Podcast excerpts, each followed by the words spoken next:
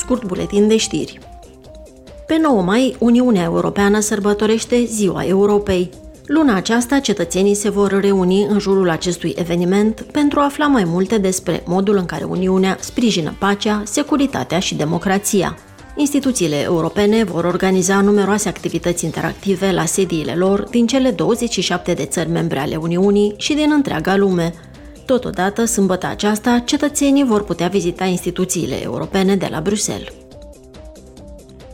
Grupurile politice se pregătesc pentru sesiunea plenară a Parlamentului din luna mai. Săptămâna viitoare, eurodeputații vor dezbate la Strasburg viitorul Europei împreună cu cancelarul german Olaf Scholz ca parte a seriei de dezbateri Aceasta este Europa. Ei vor avea și o reuniune oficială cu președintele Portugaliei, Marcelo Rebelo de Souza. Parlamentul European va dezbate și va supune la vot în plen o nouă lege menită să reducă emisiile de metan în sectorul energetic. Ea face parte din pachetul Pregătiți pentru 55.